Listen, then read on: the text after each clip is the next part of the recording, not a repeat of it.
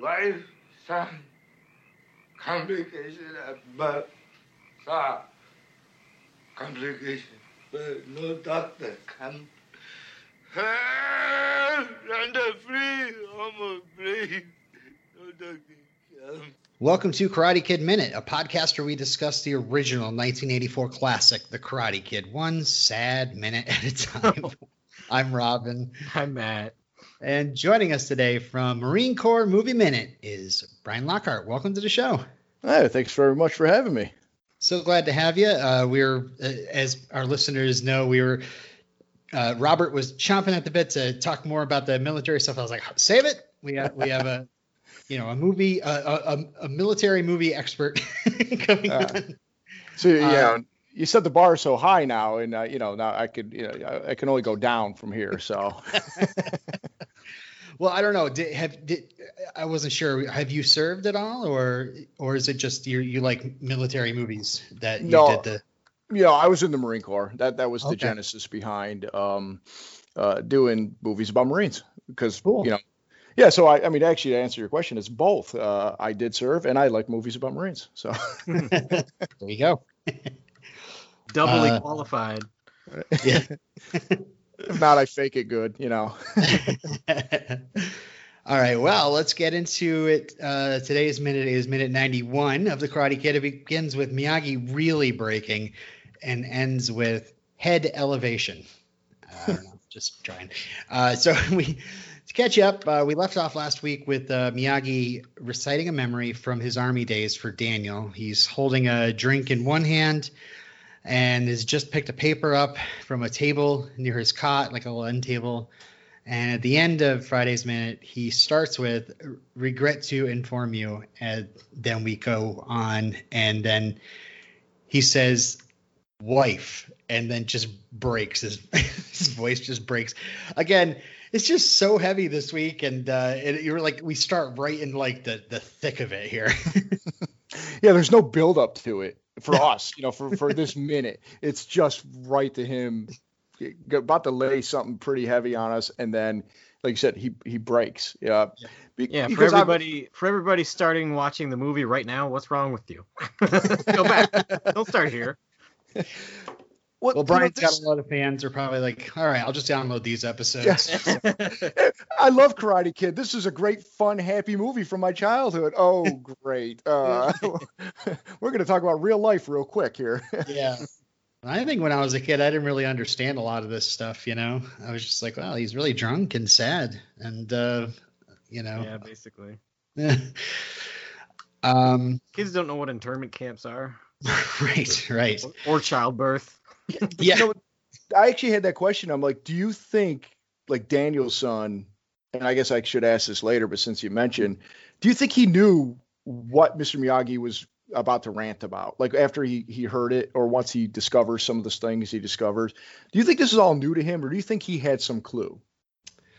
Um, in the novelization, uh, the junior novelization, Daniel goes on a little bit in the internal monologue about like he'd like learned about this in in school, but never like he never it never hit him as hard as he didn't really understand it as much as you know when he you know hears Miyagi Okay. talking about it. It Uh, makes sense because, like, even when I when I was in high school, I mean, it was like, oh, it's a paragraph in in your history book, and you move Yeah. on, you know. So it's like you're aware of it, but you're not really. You know, there's no real. Uh, it's hard to get a concept of it unless you um, have either studied it more, seen it in something a little more in depth. Like, I mean, obviously as a kid, I saw this, but yeah, I, I don't think it had an effect on me till uh, till maybe the few minutes forward. I I knew what that meant, but Mhm. this stuff here, I you know, was kind of lost on me. I think as a kid. Yeah, I mean, uh, the thing is, like, I really appreciate. There's recently some shows, uh, Watchmen and uh, Lovecraft Country, that kind of brought attention to something that was completely wiped from uh, history books. Uh, the what happened in Tulsa, Oklahoma, uh, about Black Wall Street and all that. And I really think like the same could be said almost about the camps in America from 1942 to 1946. Like, uh, I, I, really hope, you know, I, I think uh, Robert Mark Kamen tried his best to, you know, inform people about it through this movie. Um, but I really think that they should have some sort of like, you know, series or uh, good documentary to really uh, get people more enlightened about it because uh, a, yeah. a, Root- a Roots esque miniseries. Something like that, or I don't know. I mean, if you like put it like a superhero that came from the internment camps, everybody would be like, "What's that?" Figure it all out. something in popular culture. You, Yeah. you I I could see uh, I could see like some sort of like Netflix type show or HBO, you know, Yeah. do a do a eight to ten episode limited series about what it was like back then. Um, I mean, there's I guarantee there is tons of uh, stories, uh, you know, just of everyday life that that would make for good drama TV. But you know, at, at the same time, you you educate people. Yeah. Uh, I mean, there is a. I mean. Uh, Manzanar, I, I'm, I'm just I'm gonna clue in you guys and um Mhm. and your audience. I'm going to butcher any name that comes up except for Mr. Miyagi or Miyagi and uh and Daniel-san. Other than that, I'm gonna butcher it. Uh, but but there is a that that is a um uh like a museum. You, you can go. It's a, like a living history museum. You can go and tour it. You can take guided tours. There's all sorts of um, I, you know, I found their website uh, that you know it's it's it's a place you can go to learn about it, and they do have some you know it's, it, it's the type of thing that kids out in in that area would probably go on a field trip. Yeah. Uh, let me just. We there's a few other things I had to cover before I was going to get into that. Uh, Sure.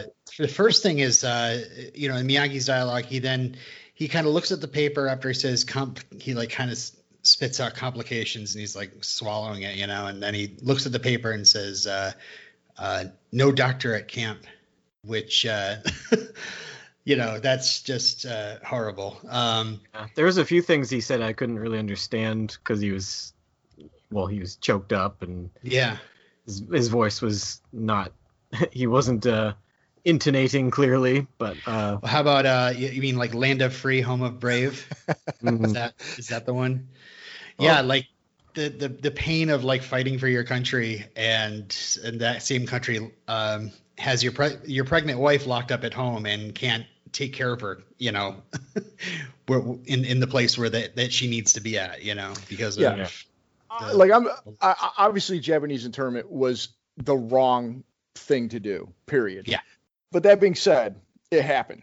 yeah. So it's it's the government's responsibility, whoever locked these people up and put them in, you know, in a camp, relocation camp, to take care of the people while they're there, because Mhm. they were not prisoners because of criminal activity. You, you know, it was it was meant to, you know, I, I you know you can go back in history and try and justify it any way you look look at it. It was a violation of you know constitutional rights and should have never happened. But the idea was to keep these people safe and out of the way so that they don't interfere with the war effort. Okay. Mm. You know, so now it's on the government's responsibility to make sure that these people have what they need while they're there. You know, and, Right. and this demonstrates in this just kids movie, one little line, they that these people did not have what they needed while Yeah. they were, you know, while they were forced to be in this camp. Yeah, and then he lets out this like yowl of utter pain as he kind of stumbles towards this futon. Um, his wife, uh, Yukie, actually said in an interview. Now, Yukie, uh, they end up naming hi the the girl he left behind uh, in Karate Kid Part Two as Yukie, but I guess at the time of the movie, they, you know, they didn't have it in the movie, but they told Pat Morita that this character's this his wife's his wife's name was Yukie, the Miyagi's wife was, so that he could uh, kind of have more substance, like have more uh, to base his emotion on, you know. Um, just to think of his wife that way. and that's kind of terrible. yeah. hey, uh, think of your wife dying. Yeah, I don't know. You know, I think he was trying his best to. Uh, I mean, if he wanted to use that as an actor, he could have come up with that on his own. they didn't. yeah, to- yeah. um, He- He does a good job. He does a real good job of conveying drunken anguish. yeah. Um, you know, it's you know, like you said, the "Ah," and and Mhm. you you know, it's funny because when he was, I, I watched this, you know, ten times and and never really kind of quite understood what he was saying, and I actually read it out what you know what the words were, and now every time I hear it, it's it's plain as day now that I know what he's saying, and and yeah, he just he does a good job of playing drunk, and he does a good job of playing uh, in pain, especially when he chokes up right at the, you know regret to inform complications because he's kind of like trailing off because he already knows the story. He's memorized it over and over, and he's not really telling it to Daniel-san. He's just kind of saying it because he's He's just reliving it. yeah, Yeah, and going it's through it. yeah, and and it's yeah, he's you know, and also to to kind of go back to probably the last minute when he's like Sergeant Miyagi, you know, killed many Mhm. Jerry German, sir. He's he's almost kind of like jovial, and like you said, as soon as this minute starts, it's like turns on a dime, and he's Yeah. he's crushed, and he does a good job of g- going from one minute to the next like that, or you know, one emotion to the next. Yeah, it, and as he's stumbling toward the uh, uh, the futon, it's like he's kind of winding down, like he's reciting the things that you know he remembers from the letter over and over again, and uh, especially the one that hits the hardest, which is just that there was no doctor at camp, um, and uh, and kind of goes and powers down on his on his futon. Just, um, so we kind of uh, go over to uh, Daniel, who has been kind of holding a picture of Miyagi's wife and just listening, and then he then we see him looking at the newspapers, and like we mentioned in the last minute, these newspapers kind of appear on the table out of nowhere, but Oh, hey, clues. Blues Clues. um, Daniel unfolds uh, another uh, newspaper, and it's a Los Angeles Tribune. The arm and the headline is "Army moves Japanese to Manzanar," and uh, below it there's like a subheadline in it, and it is just it says instructions to all persons of Japanese ancestry. So. Like I, I, don't know if this paper is real, but you know it seems to be based on uh, fact. Um, the the the newspaper itself, I looked it up. Um, that that was there was a Los Angeles Tribune, and a, but also I think it was also it's no longer in print. I think. Um, but I could not find the actual newspaper Hmm. yeah, itself. me kept- oh, okay. I was looking. I'm like, did you find it? Because I could not find it. No. Well, um, did- there's a there, oh sorry ahead. go ahead. There's a newsletter. There's a newspaper underneath it uh, that there's a headline like barely seen, but I have you know, I watched the rehearsal footage on YouTube and they had all those props laid out um, as they were rehearsing, and uh, the other headline is uh, it says uh, Bruyères or Bright Bru Bruyères I think it's Bruyères uh, assaulted by four four second and uh, I just wanted to say we'll talk about that on Wednesday. But that's if if you kind of catch uh, that that headline below it, you definitely can see four four forty second. Um, that's the most important part. Um, but yeah, let me just this is this is uh, this is where I put all my information of the uh, what I collected about um, uh, Manzanar and internment camps in general. Um, so internment camp, uh, which is basically just like a nicer way of saying concentration camps. I mean, can we just say that? like, Yeah.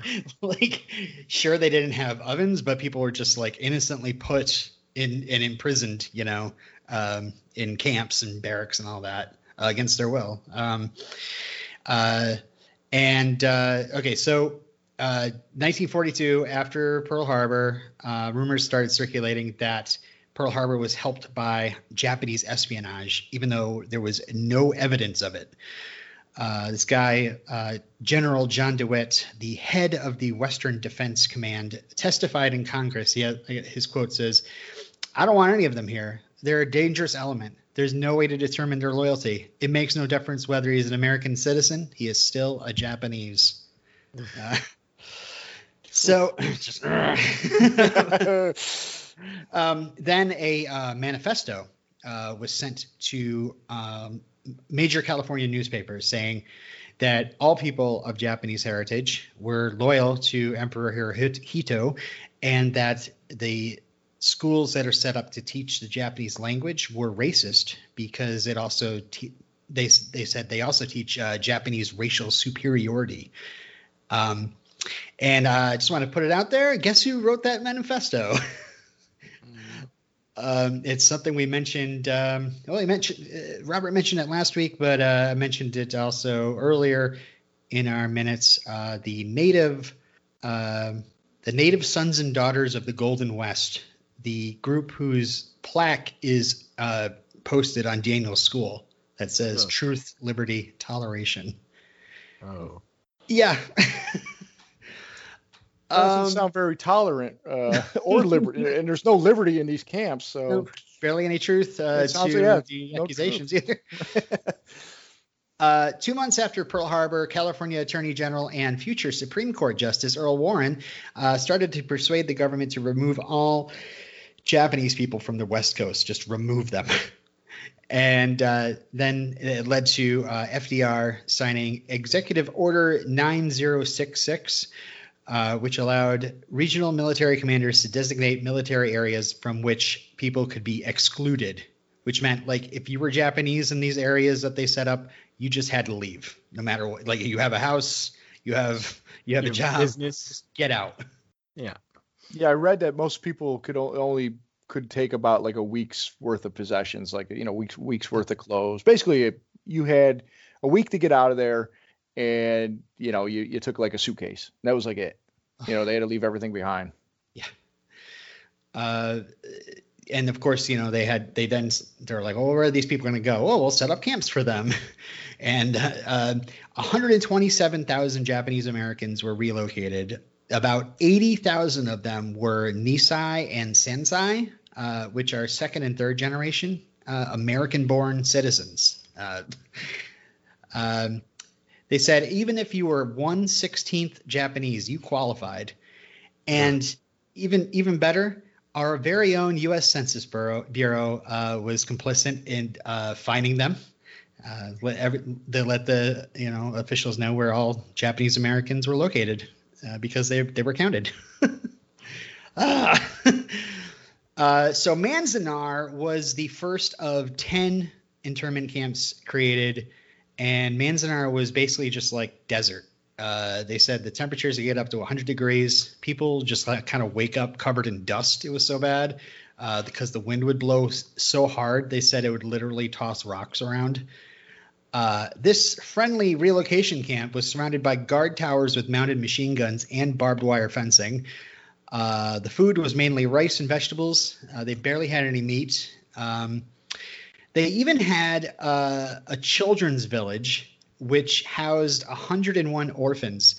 Yes, they took orphans that were Japanese Americans out of regular orphanages because the Japanese Americans, like nobody Japanese American needed to be in these zones. So they literally just, here, we're taking you out of this horrible orphanage and we're going to put you even in a worse orphanage. Uh, Oh my God. Um, and these So- orphans probably, you know, had no knowledge of anything Japanese. They're Yeah. just, you know, yeah. it's in Um, your DNA. You're gonna you're gonna yeah, like activate like a sleeper agent. Right, right. Just call the emperor on the phone and be like, "What do you want to do, boss?" Yeah. Um, one thing that I could say is disputed from what Miyagi says. Miyagi does say no doctor at camp, but there were doctors at Manzanar. Um, they said they had a hard time keeping up with the ailments of uh, people. Uh, at the- at the beginning, they treated people in barracks where there was no water or heat. Uh, but I guess by 1944, Manzanar did have a hospital, um, and all medical treatment was provided without charge, which is a small price to pay for imprisoning Americans for years. Right. Yeah. It's your responsibility to take care of the people that you're imprisoning, regardless of who, what they are. Um, the, you know, actually though, there is a the line that Mr. Miyagi says is no doctor. Co- uh, he said no doctor come, or no doctor came, or whatever. Like so he so there was a doctor. I, I the way I look at it like this is it can sync up with real life. There may have been a doctor there. He Right. just didn't make it to his wife. Right. Yeah, I think in the script it says no no doctor at camp, but I guess uh, um, if they say if he says no doctor come, that does sync up. Yeah, it was it was again it was that thing where I was like I, I didn't quite understood what he said. I saw it Yeah. written out and now that's all I hear. yeah, yeah. Um, yeah, I could go on and on and on about it, but I really, really suggest people look it up, read about it. Um, I got a quote from uh, Ralph Macchio who says, uh, Pat knew he was one of the he was in one of the first mainstream movies that ever mentioned uh, Japanese internment camps in the U.S. He was very specific about how the newspaper looked. He approached all of it in a very detailed way. Um, John Avildsen had an assistant. His name was Randall Sabusawa, who said that it was important to him as well because both his parents were interned. So,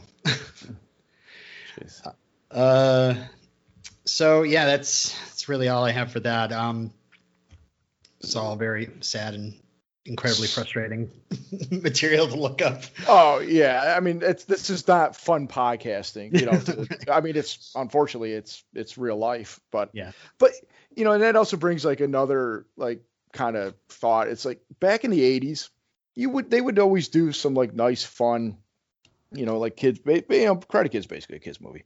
You know, here's this like or a family movie for Family movie, for yeah. the whole family because because again, I watched it just the other day with my daughter and we both loved it. Mhm. Um, but it's there would, there would always take a dark turn in these movies. It, it kind of reminds me of um, uh, Monster Squad. They had Yeah, scary yeah. German guy, right? And the kids Oh, are yep. scared of scary German guy.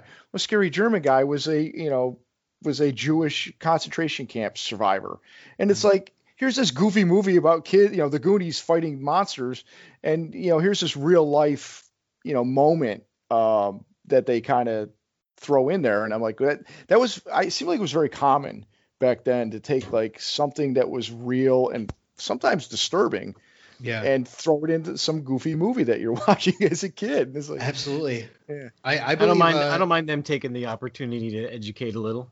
Yeah, yeah, I know, absolutely. it, it is a good thing. It's just, Yeah. it, sometimes it comes out of nowhere though. Yeah. Mhm. This is appropriate for, um, you know, for, you know, Pat Morita, for Mr. Miyagi, you know, is, you know, he syncs up with what would have been the case. You know, his age is Mhm. appropriate for being in the service and, or being locked up. Yeah, uh, and you know there are some, you know, movies and TV shows that kind of go a little bit overboard on that, and because they're really trying hard to teach a lesson, and they they forget about story and character. And I think this is like, it helps us figure out like what's going on with Mr. Miyagi. Like, why is he also, why is he kept to himself all these years? You know, why is he, what was he, why was he kind of bristly to to begin with, to, for before he warmed up to Daniel, and why was he so resistant to uh, take him under his wing um, or even get involved at all. is because he just lives with this pain, you know. but uh, but at the same time, you can kind of see how they found each other uh, because you know Daniel doesn't have a father, Miyagi doesn't have a son, and Yeah. they kind of you know they kind of have a you know they start out as mutual res- well not really mutual respect that doesn't really make sense but it, it- it's definitely a mentor mentee father son type relationship that builds Mhm. over time Um, so suddenly, uh, Daniel hears Miyagi's glass uh, fall from his hand to the floor, and he jumps up, goes over to him, and Miyagi is kind of sitting on his bed, but he's kind of slumped over his knees. And I was just thinking, can you imagine just waking up like that? Yeah, like, ow. especially at his age yeah. Uh, I don't know how much uh, either of you have drank, uh, but on a lighter subject for this for this podcast episode, my question to the both of you is: uh, Have you ever gotten so drunk that you've woken up somewhere other than your bed? Uh, yes care to, care to elaborate, or let's just say that one time I there after celebrating my buddy's promotion, uh, they found the two of us out in the grass in his backyard. Uh, and the MPs came by and said, "Get inside and be quiet." I'll leave it at that. yeah, Matt? I I don't think so. don't think so. The worst thing I ever did was the first time I got drunk. I like puked in my closet. That's about it. of all the I, places, s- I swear earlier in the day there was a garbage can in there. is it Uh, like I a would- dog or a cat when they go in the corner and try and just hide it from you? no, I was like, I'm not gonna make it to the bathroom. Oh, there's a there's a, a garbage can in the closet. Open it up. No, there isn't. Uh, as for myself, I was an extremely irresponsible young man. Uh, I, so like I, I was like trying to think of it, and I was like, okay, there was that one, you know, several times on the bathroom floor. Uh, I, I remember one time going back to my buddy's house, and it was down a hill. Uh, the road was downhill, and I ended up kind of walking and stumbling down the hill, and then off into the weeds off the side of the road, and then woke up like the next morning, like how many people have driven by and seen me sleeping? that, that guy's dead. this is a low point in my life. uh, yeah, I remember another time was uh, I was uh, covered in frost in my backyard, just like waking up, like, ah, what happened? But uh, Let's go. That's like time traveling. You know. You're just- yeah, yeah. Thankfully, I've I've survived.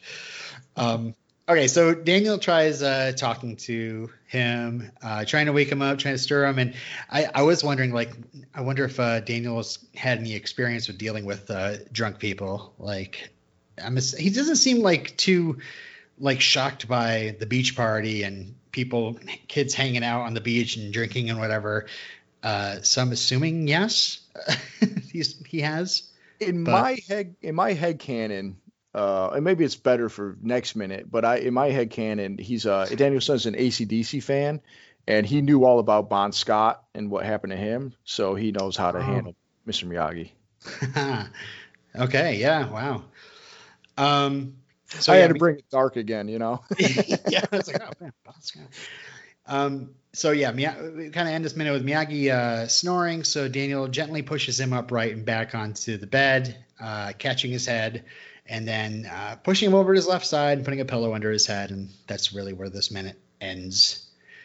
Um, so you guys have anything else about this minute that we skipped over, or you want to? no, it's just sweet of uh, Daniel to take care of him like that. And it's uh. Yeah.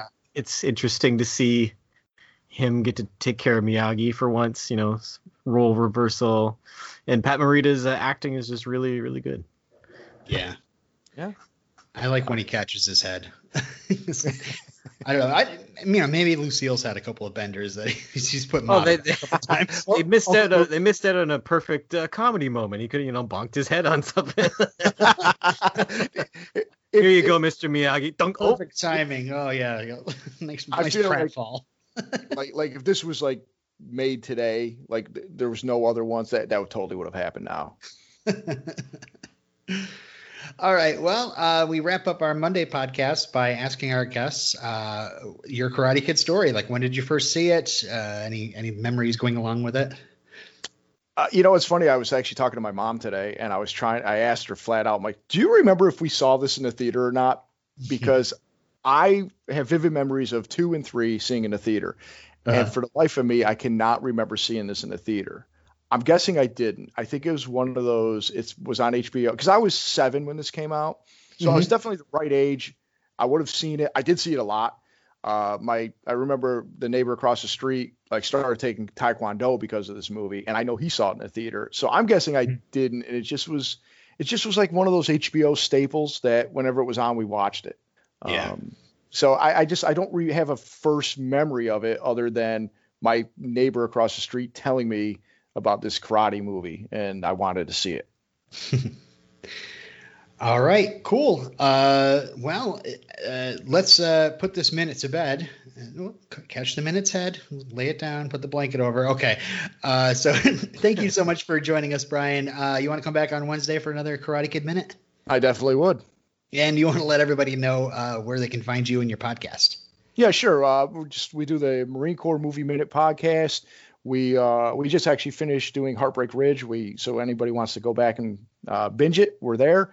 Uh, we can find us at um, uh, I I like Instagram, so uh, it's uh, Marine Corps Movie Minute Pod at Instagram, or you know Instagram.com, whatever. Okay. Uh, all right, cool. That wraps it up for us as well. And uh, until next time. Uh, Sergeant Miyagi reporting: killed many Jerry Germans, sir.